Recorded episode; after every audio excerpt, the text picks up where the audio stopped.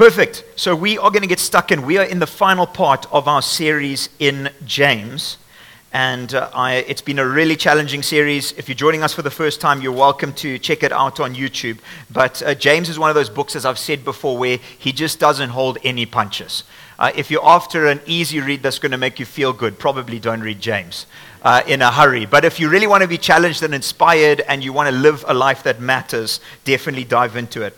But one of the things that you realize in our lives on earth. And this is regardless of where we stand faith wise. So, whether you're exploring faith here today, whether you're not sure where you stand with God, whether you've known Him for a long time, in our lives on earth, regardless of our faith journey, there's a pendulum swing that happens in our lives between highs and lows. And I think that's natural in our lives on earth, in the broken world in which we live. And so we have these moments of great joy, and then on the other side of the pendulum swing, moments of really tough hard things, uh, sorrow as well. We've got moments of celebration and uh, elation for Springbok fans, and then obviously for others, despair. But uh, celebration in any aspect and then despair in other aspects as well. We'll see this in our daily life. Maybe hopeful expectation and where you've been so excited about something coming off and something happening in your life, and maybe it does. And then maybe in other moments, a real sense on the other end of the pendulum swing of um, shattered dreams, of things you thought would happen in your life, of the way you thought a relationship would turn out, or a business deal would turn out, or uh, just where you thought your life would take you. And so you have this pendulum swing. Uh, maybe success and disappointment. And that's part of our lives. I think each of us would be able to say, if we tracked through our lives. We'd be able to see moments on one end where there's been joy and success and great things, and on the other end where maybe there's been despair or tragedy. And uh, we could sum it up if we aren't Christ followers as chance, as luck, as part of the evolutionary cycle. It just happens. To be honest, if we sum it up as the evolutionary cycle, we shouldn't be upset in the slightest. We shouldn't have feelings. We shouldn't have emotions. Those are just fabrics of our imagination. But I think that we all know that we do have feelings and we do have emotions. And we know that because you can hear great music and you're um, captivated by it. You can look out and see beauty and it does something for your soul. So I think we, we do believe that. But for Christ followers, there's also other highs and lows to navigate. We've seen some of these in the book of James, but there's other ones for us to navigate. There's going to be the wonder of supernatural healing. And we've seen that happening amongst us. We've had some wonderful testimonies of that in the last few months. And then the struggle of illness that never leaves, or illness that ends in death. So we have this pendulum swing there. Maybe we have it where there's an amazing breakthrough that happens in our lives. Maybe it's been something that we've been trying to battle. Um, we've had lots of stories here at Hope Church of people coming through various different. Um, addictions and seeing God set them free from it. So we'll have an amazing pendulum swing. But at the same time, in our faith, there might be situations that just never seem to turn around. Struggles in our life that, that just permanently seem to cripple us for, for weeks and for years ahead. There might be words spoken of us that have come to pass. I know I've spoken to friends, and I know for myself, there's been some things, encouraging things, that were said over my life when I was a teenager. Maybe somebody prayed for me, maybe a word, and it's come to pass, and you look back and you just go, that's incredible. And then maybe at the same time, there's been things people have said or how you thought life would turn out, and you sit here now, 10, 20, 30 years later, going, that hasn't happened. What happened? Did I hear God right? Did I hear Him wrong? Is He still working in my life? Has He ignored me? Has He forgotten me? The other side of the pendulum beauty and wonder, tragic events, and fractured relationships. And we live, and we're called to live as Christ followers in the middle of this pendulum swing because that's life on earth. And we're promised that it's going to be a pendulum swing.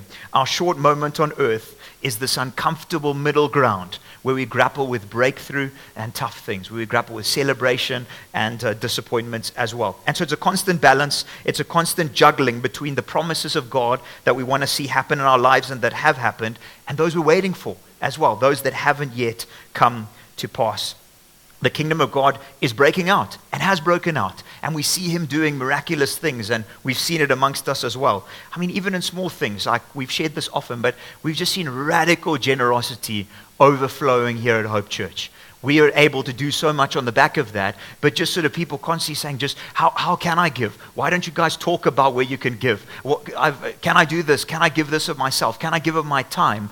And it's just radical. That's supernatural. That's the kingdom of God breaking out. A generous culture. It's so exciting to see. But then we're also only going to see that fully realized one day when we walk through the doorway of eternity. No matter how great a breakthrough, no matter how great a kingdom breakthrough in our lives on earth, it's never going to be fully realized because that's reserved for the kingdom to come. And so we live between these pendulums. And it's essential that we hold both extremes of life in the context of earth and eternity. Because you see, Satan, who is real, there isn't just a great God, there's an evil enemy as well. And he's real and he's alive. He comes to steal, kill, and destroy. And uh, he's dead set on preventing us living the life that God has called us to. But Satan, he loves us to only take the extremes of faith. He doesn't want us to live in this uncomfortable middle ground where we have to believe and then we have to trust. He doesn't want that. He wants us to live on these ultra edges of extremes. Why does he want us to do that? Because the extremes of life bring the weird, they bring the wacky, they bring the dangerous, they bring the damaging, and he would far rather us believe the extremes than live in a healthy balance in between the two. He loves extremes. If you see anything in anybody's personal life or in church life that goes haywire, it's because there's an extreme edge that's been taken and not the healthy middle ground that he calls us to live. Because that's where Scripture would have us live. If you read through this, and I want to encourage you to do it. I think often, and I'm challenged just the same myself, is often we might have one in our home, but we're far too quick to listen to a preach or to read a book than we are to dive into this, which is truth. But if you read Scripture and you read all of Scripture, you get both ends of the pendulum swing. If you read all of it, you get both. But if you cherry pick verses that you like and ignore the rest, you get some great extremes. Amazing extremes. But it's not the truth of Scripture. It's not how we have to hold life in the balance. So I want us to be people who dive into God's word and take it and are able to sit in between the unknowns and the not yets and the questions, but we can sit comfortably because we see that scripture teaches across all the spectrums of life. Satan doesn't want that, but that's what God wants. Satan wants us to either, I've got a few examples, he wants us either to pursue a poverty mentality. If you follow Jesus, everything's just going to be terrible all the time. Or he wants you to be on the other extreme and just go follow Jesus. He'll make your wildest dreams come true on earth all the time. And Satan knows if he gets us to do both, he damages everything. Whereas Jesus calls us to live in this healthy balance in between. We might live on one end, God heals all the time on earth. If you don't get your healing, you've done something wrong. Or you might go on the other end of the spectrum. God never heals. He doesn't do it today. That's finished. It's done. It used to happen, but not anymore. Actually, no, we live in the now and the not yet. He does heal. Sometimes He doesn't, and we don't know why. But He does, and we live in the mix of both. But don't be taken to extremes. Others might be gifts of the Holy Spirit, and it must just happen all the time, and it's crazy and it's wild. Or gifts of the Spirit never happens. Done. Finished. No, actually, we're called to live healthily and biblically in terms of what Scripture teaches us in that. We love those passages of the Bible that they make us feel really good. We don't like the ones that make us feel uncomfortable. So we read certain sections, but we ignore the others. The list could go on. But every time, as I said earlier, we move personally or corporately to an extreme instead of a healthy, balanced ground, we set ourselves up for disaster. At best, we live a faith that's not a good reflection of Christ to the world. At worst, we end up questioning our faith because we believe things in Scripture that aren't in their proper context. I've seen many people's faith derailed, or people's faith live in this terrible questioning phase. Does God love me? Does He care? Because they believe things in Scripture that are cherry picked passages rather than the entire counsel of God. We need to be a people who know the Bible and know all of it. So, why do I share this on a long introduction? Well, it's because Scripture teaches that, but James does as well. These few minutes we're, we're going to look at together as we close out James, you're going to see that James takes us across the spectrum of the pendulum and he lays it out to us and he says, You need to live in the uncomfortable middle of what Scripture teaches. I do it. James was Jesus' brother. I do it, and I've been living this, and you need to do the same as well. And it's our prayer for us as hope as well that we'll take God's word and we'll take all of his word. We want to hold the truth of Scripture with the uncertainties of this present world whilst we look to the wonderful, certain future that is our everlasting promise.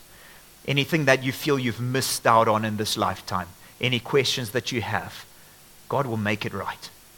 He will make it right for all eternity, not for a few years on earth, but for all eternity. We celebrate the past in what Jesus has accomplished. We embrace the present of the now and not yet, and we look to the fulfillment of all his promises for all eternity. And if we do this, you and I will live a resilient faith, a robust faith. We'll stand strong in the eternal truths of God. We won't be swayed by the winds of suffering and despair. We won't be stuck in the pit of questioning. We won't be held back by the chains of confusion. We'll be grounded on the truth of Christ and we'll live with resilience. No matter what our circumstances, we'll come out the other side stronger and closer to Jesus than ever before. So that's what we see woven into the truth of Scripture, and we're going to see it a bit more as we dive into the rest of James. So if you have your Bibles, we're going to jump around, but I'm mainly going to be James 4 and 5. So, as I shared earlier, what James does is he speaks topically, but he doesn't cover a flow. He keeps going in cycles and returning back to what he's done in the past to double up on our understanding.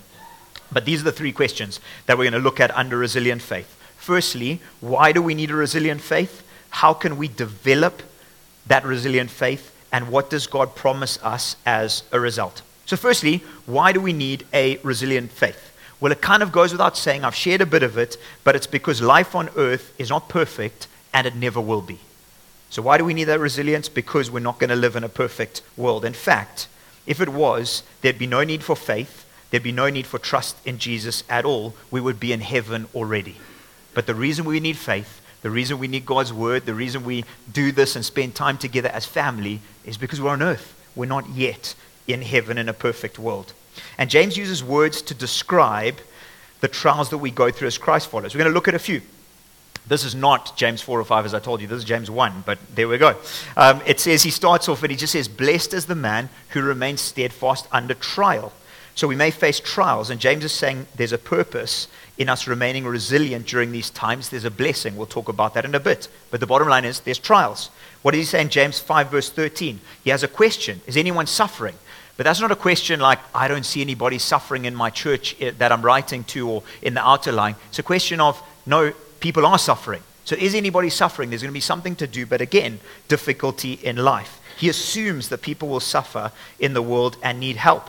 And then one of the key passages in James that speaks into the area of needing a resilient faith is in James 5.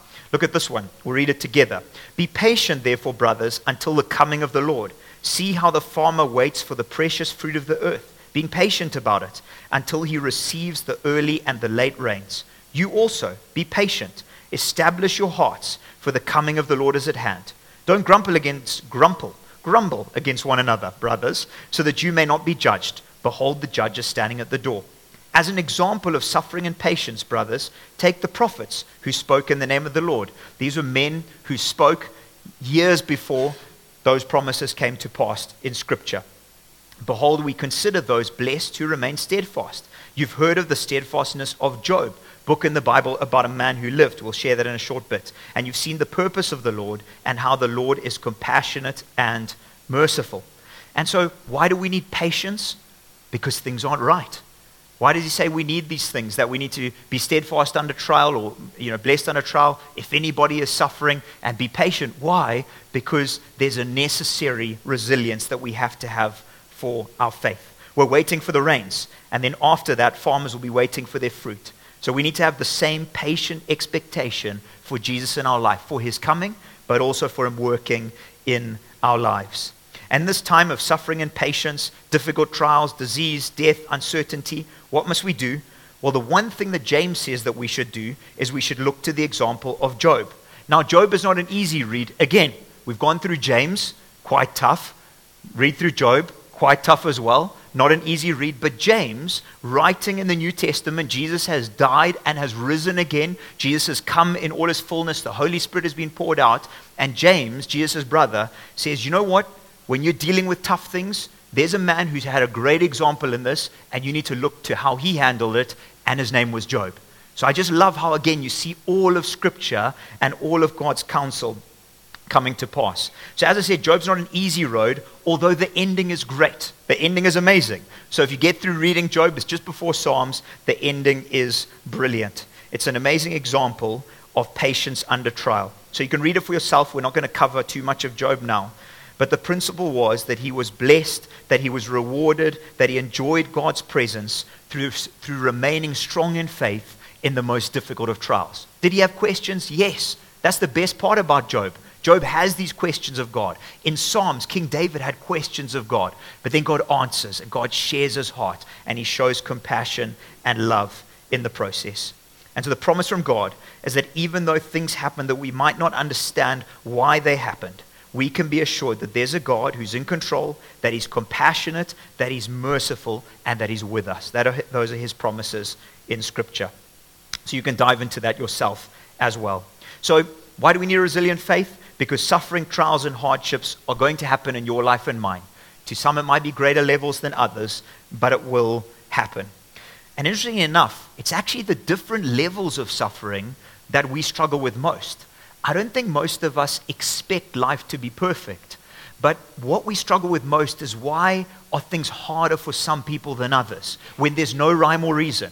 That person didn't do anything wrong. That person didn't do anything right. But why does it seem that it's harder for some and easier for others? That's actually our question.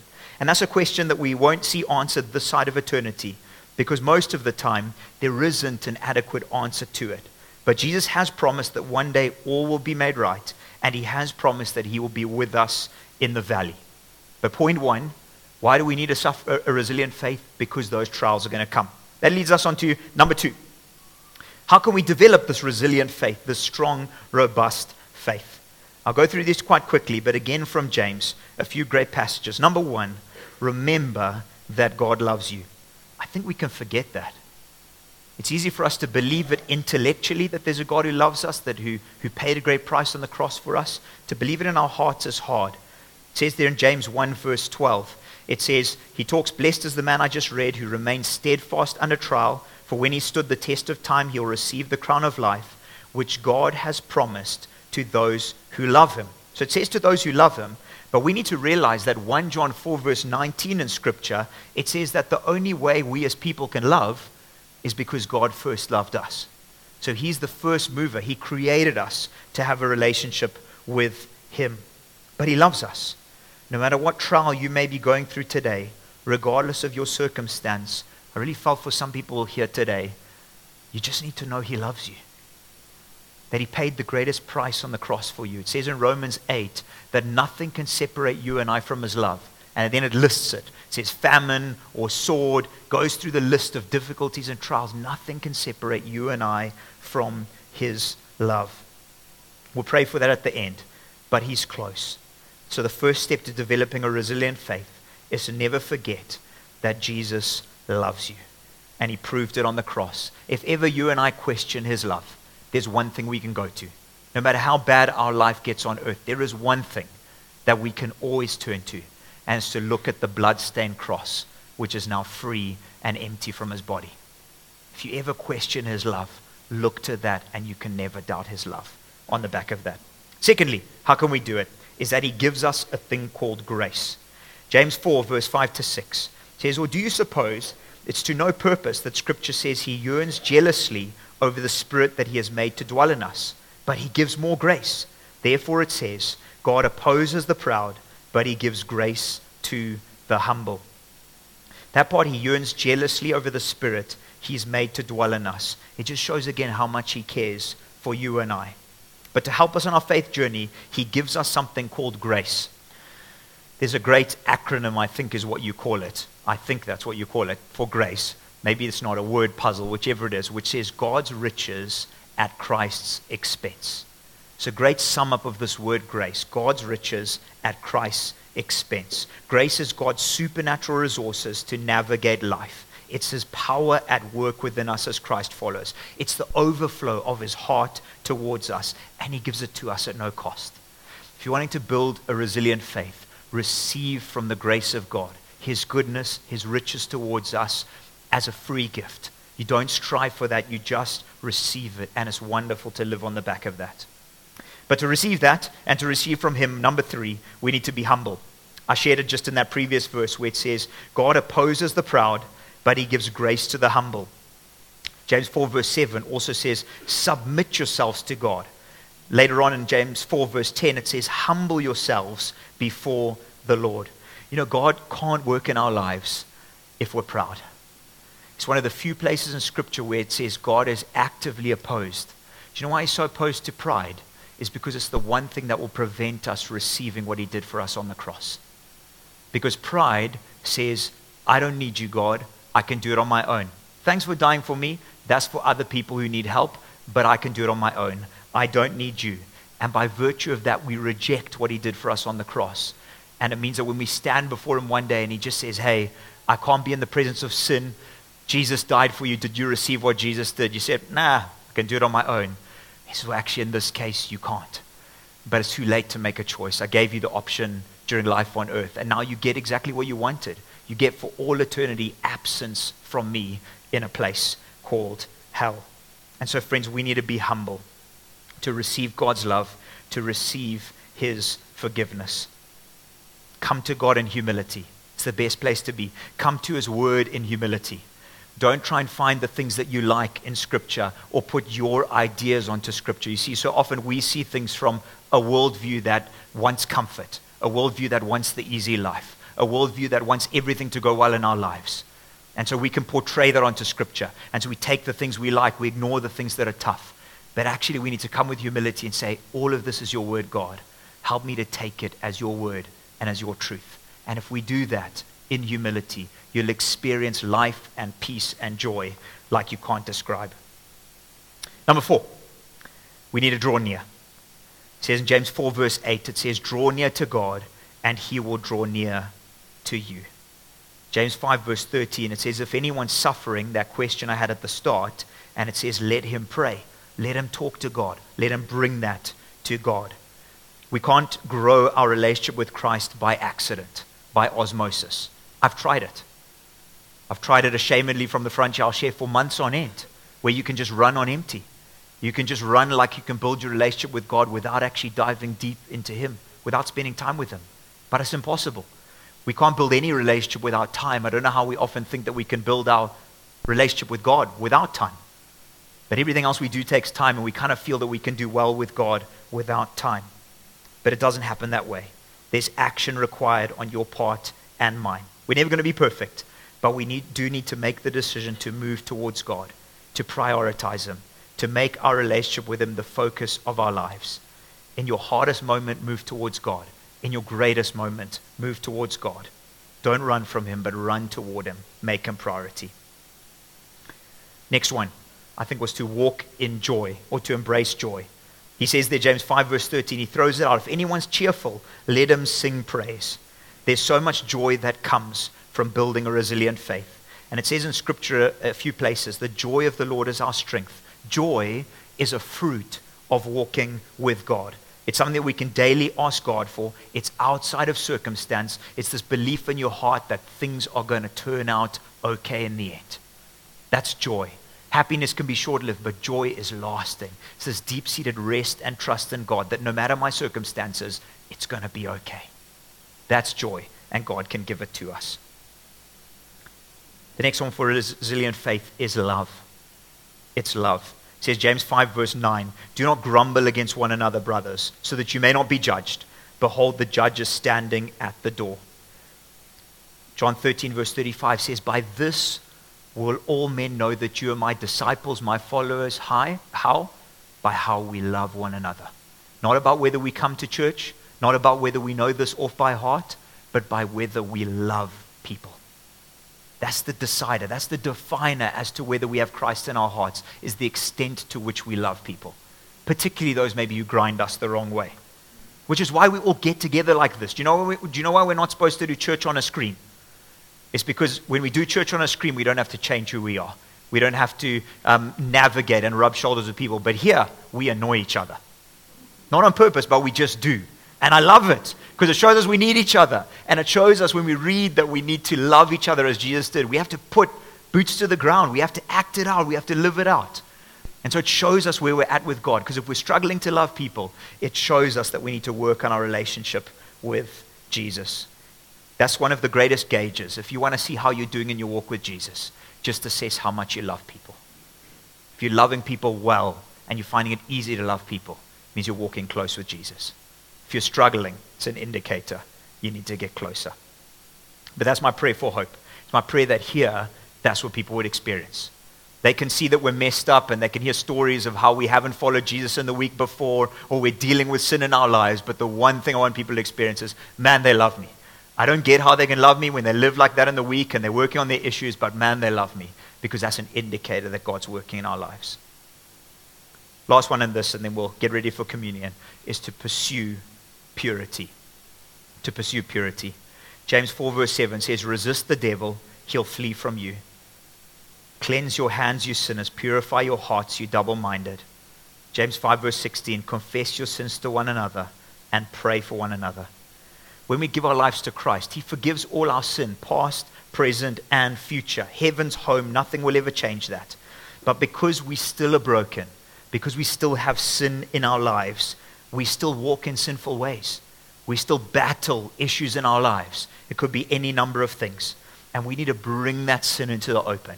We need to bring it into the light because in the darkness it flourishes. Satan loves it when we keep these things in the dark because it holds us captive. When we get it out, when we get it out to him, when we get it out to friends that we trust, when we bring our mess before people, suddenly in the light, God can transform us. He can work. He can change us from the inside out. See, what sin does is it keeps our relationship with God at an arm's length. It stops us hearing from Him clearly. It holds us back from having truly authentic relationships. It increases depression in our lives. It grows anxiety. We're never going to be perfect, but I want to challenge us to allow God to show us. Even right now, He's going to show us. That's how good the Holy Spirit is. Right now, He'll show you. Might, might make you feel uncomfortable in this moment. I won't get you to tell me what those issues are. But uh, He's going to show you right now mess in your heart. Get it out. After the service, share with someone. Get before God. Ask Him to help you in those areas. It might be hard to get it out, but start allowing God to work in that area of your life. As you do that, you'll see breakthrough like you didn't think possible, and you'll see Satan's work defeated in that area of your life. I've got a few more to share, but I'd love the team to pass around the communion cups while I share these last few. We're going to take communion uh, together as we close. Sorry, we'll probably be a few minutes over, two or three minutes, but maybe the host team can dish those around. And as they do that, keep concentrating because I do want to share the last bit, which leads us into communion, is what does God promise us as a result of a resilient faith and growing in those areas of life. He says, Life's not going to be easy, and so it's not going to be easy. And he says, But I've got solutions to help you grow resilient faith. What are his wonderful promises on, as a result of that? First one, which will come up there, is the crown of life. He says there in James 1, he says, When he stood the test, he will receive the crown of life. You know, friends, if you're a Christ follower here today, ah, thank you. If you're a Christ follower here today, heaven is home, the crown of life, and it will be there for all eternity. The Lord will reward us for all eternity for the way in which we live sold out for Him on earth. And that's going to be a wonderful day. And not only heaven, but rewarded for being in heaven as well. So, number one, why is it worth living sold out for Jesus? Because heaven is coming. It's going to happen. Number two, He alone has a purpose for our lives. James 5, verse 11. I'll read this to you. you can, I know it's getting passed around, but keep concentrating. This is what it says Behold, we consider those blessed who remain steadfast. You've heard of the steadfastness of Job, and you've seen, what does he say here, James 5? The purpose of the Lord. And then in verse 10, James 4, verse 10, it says, Humble yourselves before the Lord. He'll exalt you, He'll lift you up. He has a plan for your life. James looks to the life of Job and he says, in all of it, and you can read Job later, God has a purpose. He has a plan for your life and for mine. Psalm 139 says that God saw our unformed bodies. He knit us together in our mother's wombs. We're not little chess pieces on a board, we're His creations that He loves deeply. And He's going to bring about His purpose in your life and in mine. Even when it seems like He's nowhere to be found, He's at work. He is at work in your life. Never forget that. Last two compassion and mercy. It's one of the promises. He said this with uh, James 5 again with Job. He says, although Job went through tough stuff, it said over there, the Lord is compassionate and merciful. It says in James 4, verse 8, He will draw near to you and me. God doesn't only have a purpose, but in that purpose, He has compassion and mercy. The difference between those two Compassion is getting what we don't deserve. Mercy is not getting what we do deserve. You get that? That's the difference. God's compassion is His kindness overflowing that we don't deserve, but His mercy is not getting what we do deserve. And in Christ, we get both. And that's such a joy to embrace. And then finally, and this will lead us into communion supernatural power. Look at what he says here. Is anyone sick among you? Let him call the elders of the church. Let them pray over him, anointing him with oil in the name of the Lord. And the prayer of faith will save the one who's sick. The Lord will raise him up. If he's committed sins, he'll be forgiven. And he says the same about faith. Um, it says, verse 16, confess your sins one to another, pray for another, one another, that you might be healed. The prayer of a righteous person has great power in its working. We've seen God do amazing healings amongst us. I know there's more He wants to do, and we're going to pray for it shortly as we take communion together. So, for those of you who've never done communion before, or at least done it here, um, the reason why we take communion, God talks about it in uh, 1 Corinthians. Paul's writing and he's speaking to the church together, and I know we'll be a few minutes over, but this is what he says in the Lord's Supper. He says, uh, 1 Corinthians 11, For I received from the Lord what I also delivered to you that the Lord Jesus, on the night that he was betrayed, he took bread, and when he had given it, uh, uh, he, when he had done that, he gave thanks, he broke it, and he said, This is my body, which is for you. Do this in remembrance of me. And so, for each of us today who are Christ followers, we take this bread as a symbol of his body broken for you and me, so that for all eternity we can have a perfect body and now on earth, there's an opportunity to experience supernatural healing as well. And so we just say, God, we're so grateful that you went through the most horrific body breaking so that for all eternity we can be made whole. It's just absolutely wonderful. And so I'm going to pray and then we can take this together. Lord Jesus, I want to say thank you for your body broken for us. Thank you that you died on the cross, that you were whipped, that you were beaten beyond recognition, that your body was nailed to a cross, that you died and you rose again, so that one day each of us, regardless of the circumstances of our death, if we're Christ followers, we will one day die and rise again to a new life with a new body that will never, ever perish or fade. We thank you so much for that, Lord Jesus. We're so grateful for your body broken for us. Let's take that together.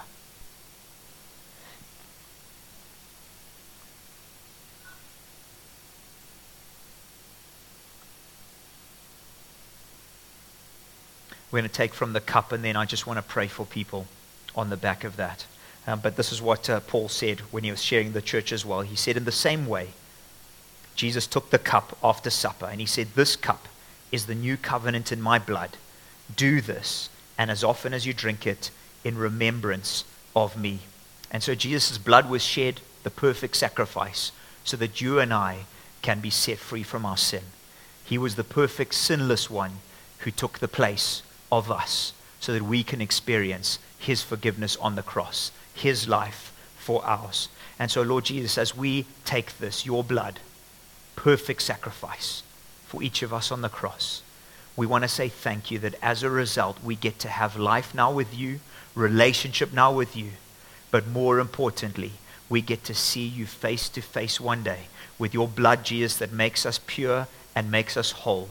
And we get to be your child now and to live with you in heaven forever as a result of your forgiveness on the cross. We thank you, Lord Jesus. Your name we pray. Amen.